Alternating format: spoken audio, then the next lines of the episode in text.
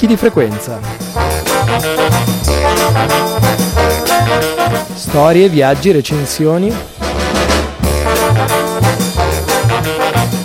La montagna vissuta a 360 gradi.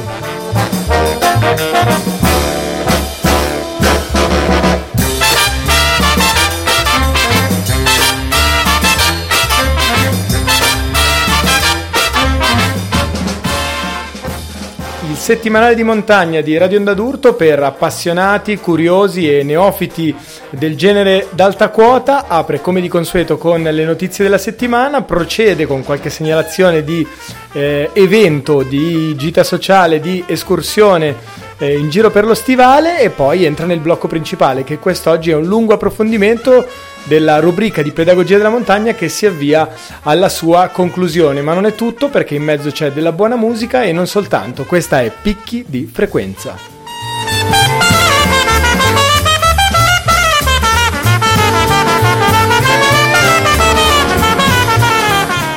La rassegna stramba ad alta quota comincia con la vicenda dei quad, polemica scatenata sulle simpatiche motorette a quattro ruote che scorrazzano per le vie di città e di campagna e le si vorrebbe anche in alta quota. Il brano che vi avevamo proposto in settimana sulla pagina di Picchi era tratta da mountcity.it dal titolo 13 motivi per opporsi al raduno dei quad e lì ritrovate eh, però eh, la denuncia di Mountain Wilderness è legata in particolare al primo raduno delle Dolomiti.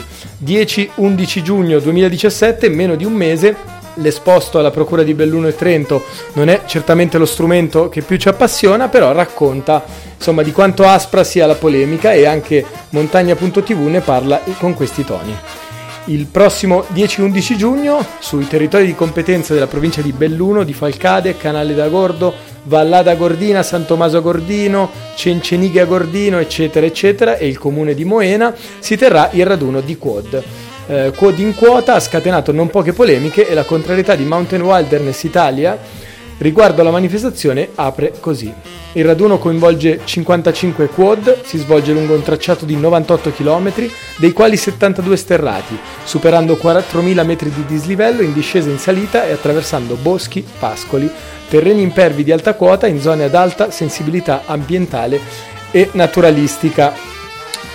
Tutti i comuni coinvolti, eh, taglio qua e là, hanno dato l'autorizzazione allo svolgimento della manifestazione, sebbene alcuni enti abbiano presentato prescrizioni difficilmente osserva- osservabili, ad esempio il ripristino della situazione originaria in caso di scotico del manto erboso. Per farla breve, anche queste prescrizioni non sono coerenti con quanto prescritto dalle leggi nazionali e direttive europee Uccelli ed Habitat, eh, l'insieme delle norme che per capirci regolano Rete Natura 2000 e quindi il mancato rispetto di norme che tutelano gli ambienti d'alta quota. Se volete leggervi l'articolo completo, appunto montagna.tv, mentre noi ci spostiamo su un contributo decisamente inusuale perché si affrontano questioni di politica internazionale ma anche di montagna. Fabrizio Goria, animatore, attivatore, protagonista del neonato percorso di alpinismi.com, eh, ci offre infatti un articolo dal titolo I climber sono infuriati contro Donald Trump e hanno ragione.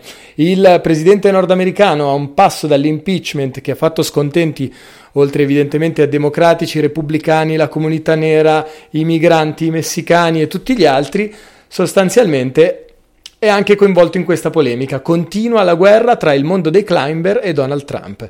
Dopo che il presidente statunitense ha firmato l'ordine esecutivo per rivedere tutti i National Monument dal 96 ad oggi, che sono 27, non si placano le proteste in America. A tal punto che un plotone di climber, Tommy Caldwell, Alex Honnold, Conrad Anker, Sasha Di Julian, insieme ai rappresentanti dell'American Alpine Club e dell'Assess Found, sono andati dritti a Washington per far sentire le loro ragioni in Senato. Anche qui l'articolo prosegue con abbondanza di particolari, non ve la faccio lunghissima, però teniamo uno sguardo d'attenzione anche su questo e passiamo al volo invece alle segnalazioni d'alta quota, festa di presentazione della Lunga Marcia 2017 il 26 maggio in Casetta Rossa. E proprio di questo parleremo la prossima settimana. 27 maggio, trek urbano nel Fosso e nella valle della Cecchignola, questa la propone sempre Casetta Rossa con appuntamento in Piazza Castello della Cecchignola. E trovate tutto sulla loro pagina Facebook, mentre l'Ape Milano torna in Valcodera proprio questo weekend, nello specifico domani per chi ci sente in diretta, infatti sabato 20 maggio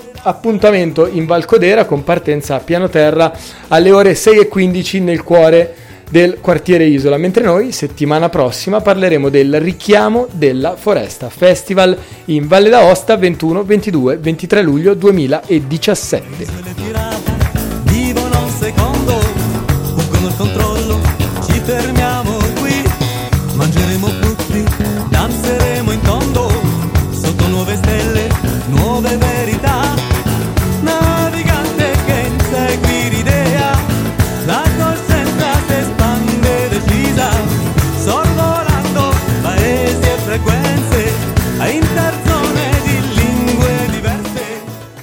Ritorna il nostro Paolo di Ape Milano con la rubrica sull'alimentazione. Ci stiamo avviando verso la conclusione dopo che nelle puntate scorse abbiamo approfondito diversi aspetti.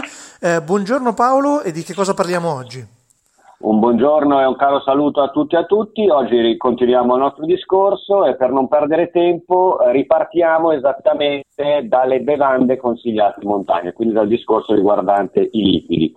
È importante a questo punto quindi fare un discorso a parte per quanto riguarda l'impiego e l'utilità dei liquidi in caso di sforzo fisico più, in maniera molto più dettagliata per quanto riguarda appunto l'attività di sforzo fisico in outdoor.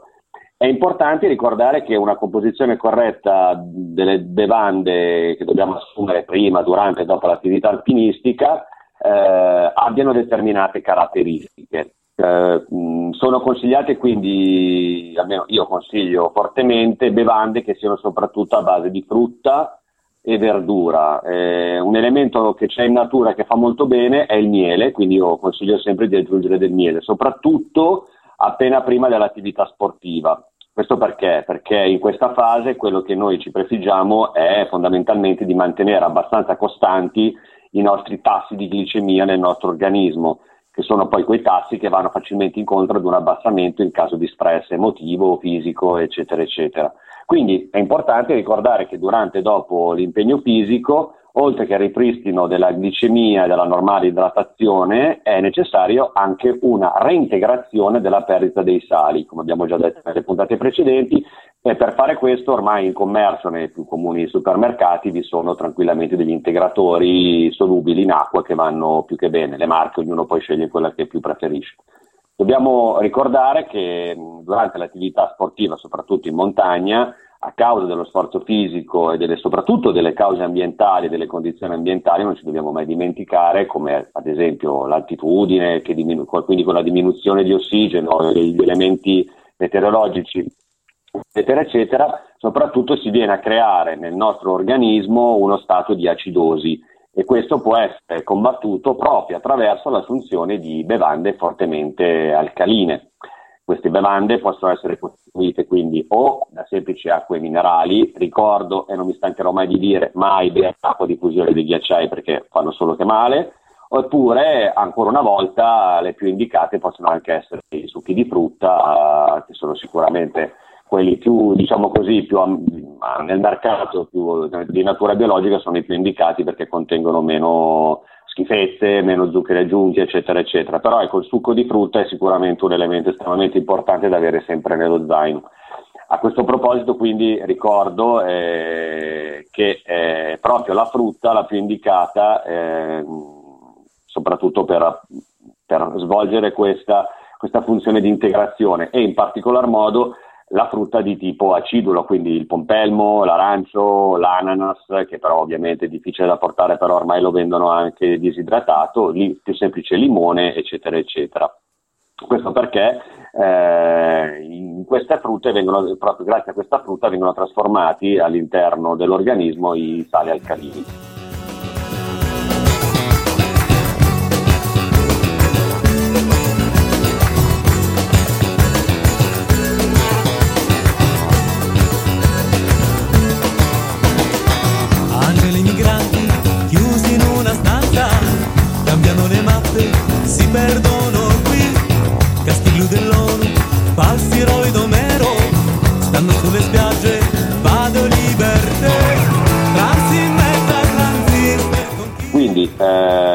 Un'altra cosa che avendo tempo e voglia consiglio è utile sapere che sarebbe anche molto funzionale utilizzare della frutta e della verdura centrifugata. Eh, questo perché eh, con questo tipo di trattamento, quindi una centrifugazione, la verdura può essere eh, liberata da una, da una, da una sorta da una quantità eccessiva di fibra e questo permette quindi una più facile digeribilità, solo per questo. Ecco.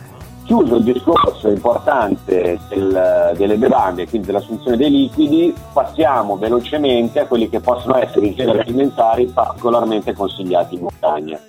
Eh, per fare questo però io tendo a dividere fondamentalmente in categorie. Eh, quelli che, so, che possono essere preparati con l'ausilio di una fonte di calore, quindi un classico fornellino da campo, oppure quelli che sono assumibili direttamente a crudo.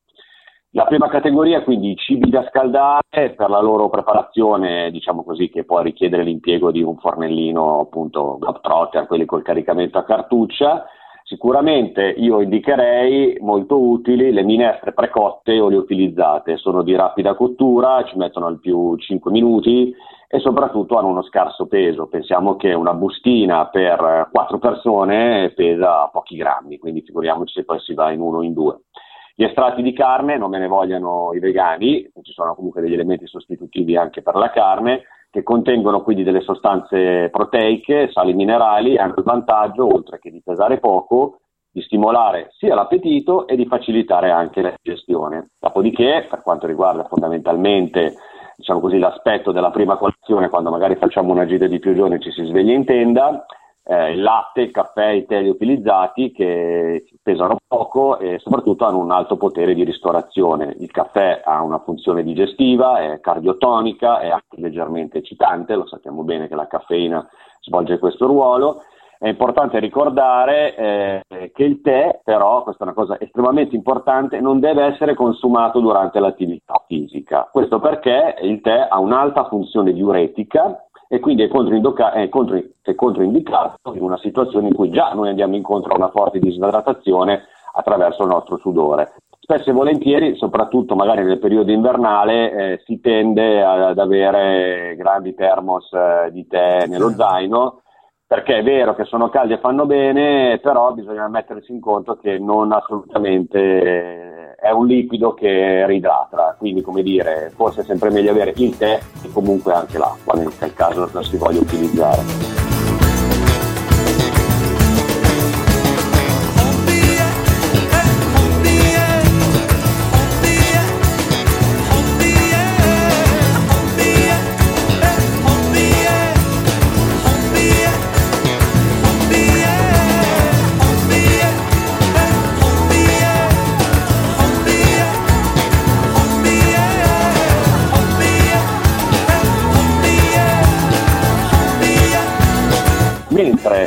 Riguarda i cibi utilizzati appunto senza l'uso del fornellino, quindi facilmente assumibili a crudo, la, il primo ingrediente che mi viene a mente, che io particolarmente ne faccio molto uso, è la frutta secca. Questo perché ha un elevato valore calorico, oltre che a contenere sali, vitamine e tra la frutta secca eh, molto, molto importante sono le prugne che contengono molto potassio, fosforo, calcio, magnesio e soprattutto anche portano a un, un, buon, ele- un buon, contenuto di vitamina A, B1 e anche la C.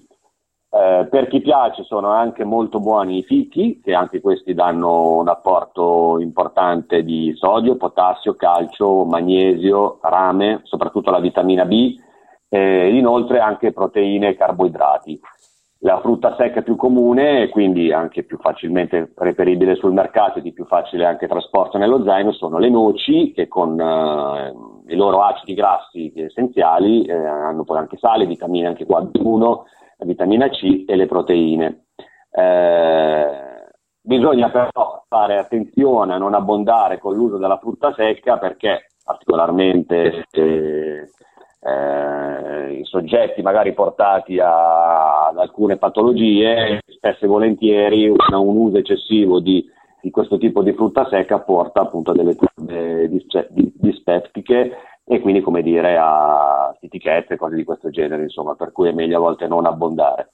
La frutta secca invece è consigliata per il suo alto valore vitaminico e ha un fortissimo potere anche dissetante. Frutta secca eh, intendo la frutta disidratata, ecco, non quella, quella che avevamo prima. Ha l'inconveniente a volte però di essere ehm, no scusate, la frutta fres- fresca, non frutta secca, ecco perché lo stavo facendo. Ecco, la frutta fresca ha sicuramente eh, un alto valore vitaminico e dissetante. Certamente ha l'inconveniente di essere pesante e voluminosa e questo pertanto è consigliabile fare diciamo così, un uso durante il periodo preparatorio, quindi magari alla colazione o prima della gita. Poi se uno vuole tranquillamente se lo può portare anche nello zaino.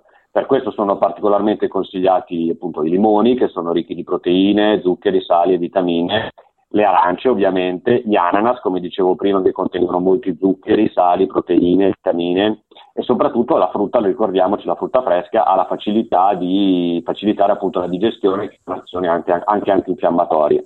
La mela, la famosissima mela, fornisce mediamente circa 50 calorie, è ricca di zuccheri, di potassio e di calcio idem anche il, il pompelmo che è estremamente buono e rinfrescante durante l'estate che ha anche la funzione di stimolare l'appetito e contiene soprattutto molti sali e vitamine. Tolta la frutta possiamo anche concentrarci sulla verdura e quindi la verdura fresca. Eh, come la frutta ricordiamoci che la verdura è importante per il contenuto vitaminico e anche per i sali. Eh, di, tra all'interno della verdura a me non piace, eh, ma va ricordato comunque che il sedano è un ottimo coadiuvante per la digestione e stimola l'appetito.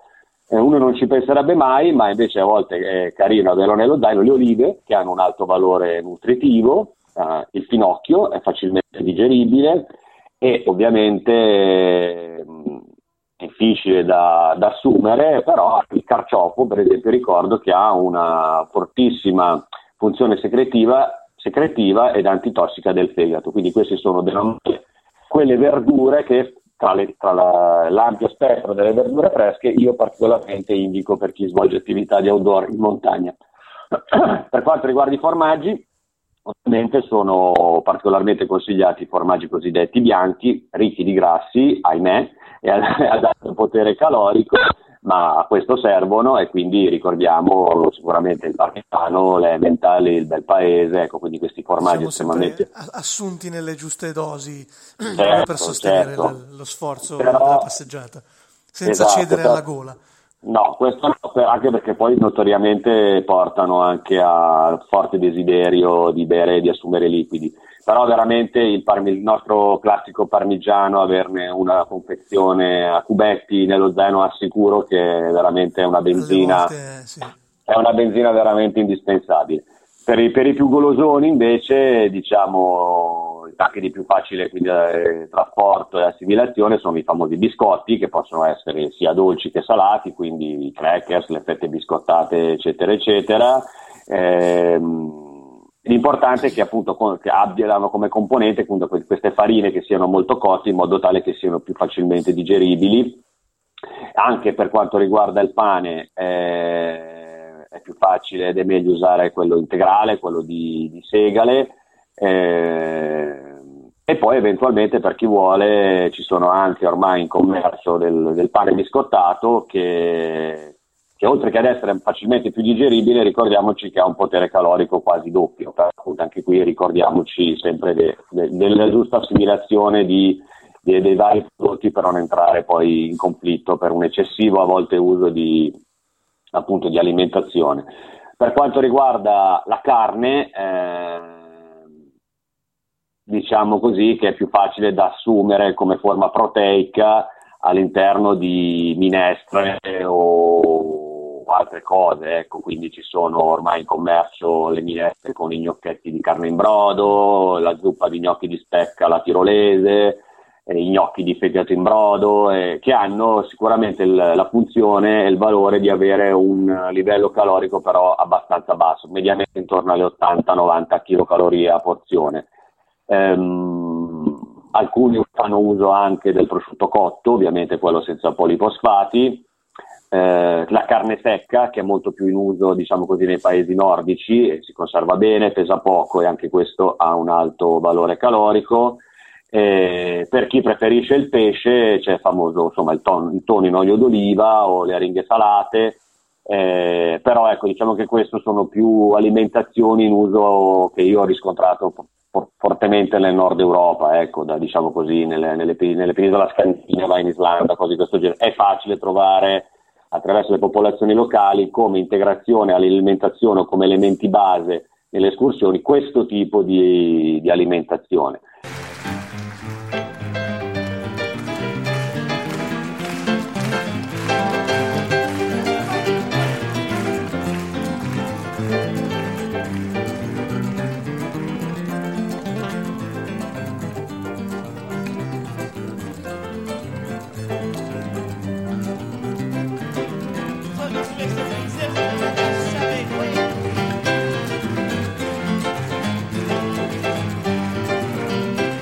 Per quanto riguarda invece altre cose sempre sicuramente importanti da avere nello zaino, sappiamo tutti il famoso cioccolato che possono essere eh, appunto o, l'uovo maltina, il latte liofilizzato, insomma una volta era molto di moda il latte liofilizzato, poi per motivi di boicottaggio della dieta produttrice è andato un po' in disuso, e sono tutti alimenti facilmente trasportabili e molto calorici. Ecco.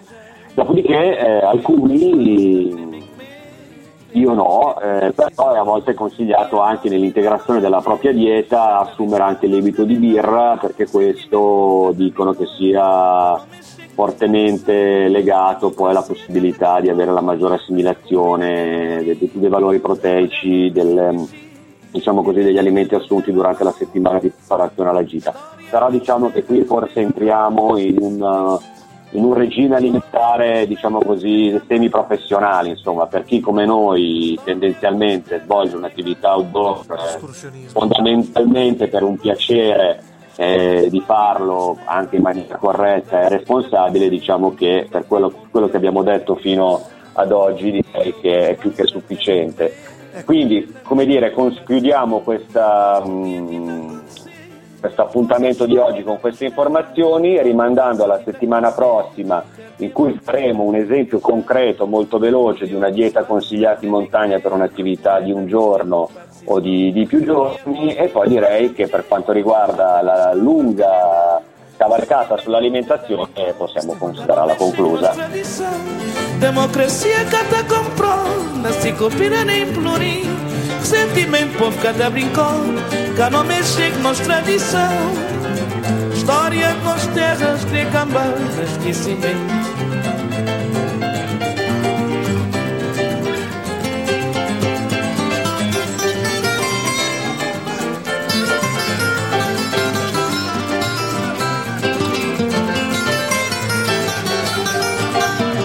Perfetto, grazie mille Paolo, come sempre molto approfondito ma anche molto interessante e completo.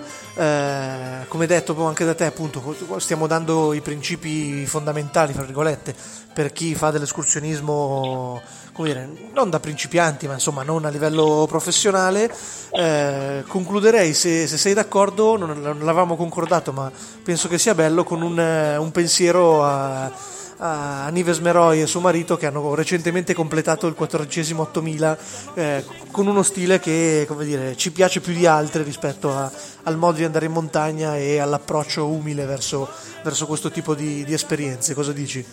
Beh, sicuramente quasi diciamo così, emozionante, commuove eh, parlare di questo avvenimento. Sicuramente per, io ho avuto una conoscenza di Nives è una persona di un'umanità incredibile e insieme anche a suo marito e sicuramente il successo e il coronamento di questa lunga cavalcata durante, durata più di vent'anni e soprattutto il modo in cui è stata portata a termine l'etica, un, ormai un discorso in cui soprattutto nelle valli himalayane è sempre più messo in discussione, mi rende veramente un'esperienza unica, una storia sicuramente importante che veramente porta lustri a chi ancora ha in mente l'approccio alla montagna e alle alte vette non commercializzato, non eh, con dire, una, una, necessità di per forza dover testimoniare a qualcuno le proprie capacità, le proprie doti, eccetera, eccetera, a rischio anche appunto della propria,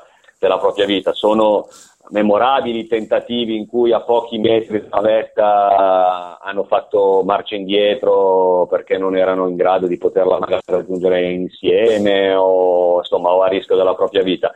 Eh, questo sicuramente fanno un'esperienza unica e sicuramente i più grandissimi auguri e felicitazioni a queste due persone che sicuramente rendono orgogliosi chi come noi affronta la montagna, le certo Alpi, esatto, le, le, le, insomma con quest'ottica sicuramente eh, speriamo che quella loro esperienza sia indicativa di una, contro, di una, controtendenza rispetto a quello che purtroppo stiamo vedendo anche in questa stagione himalayana. Ecco. Poi dopo eventualmente potremmo aprire un discorso a parte, perché magari lo affronteremo in una, in una seconda parte di Pedaggio della Montagna sul modo e l'etica anche in cui si affronta non solo l'escursionismo ma anche l'alpinismo da quota. Assolutamente è un, sì. è dobbiamo, un dibattito. Ci dobbiamo salutare Paolo ricco. perché il nostro tempo, scusaci, è, è, davvero finito, però assolutamente ci ritorniamo nelle prossime puntate. Grazie Perfetto. ancora e alla prossima settimana. Un saluto a tutti e a tutti, ciao.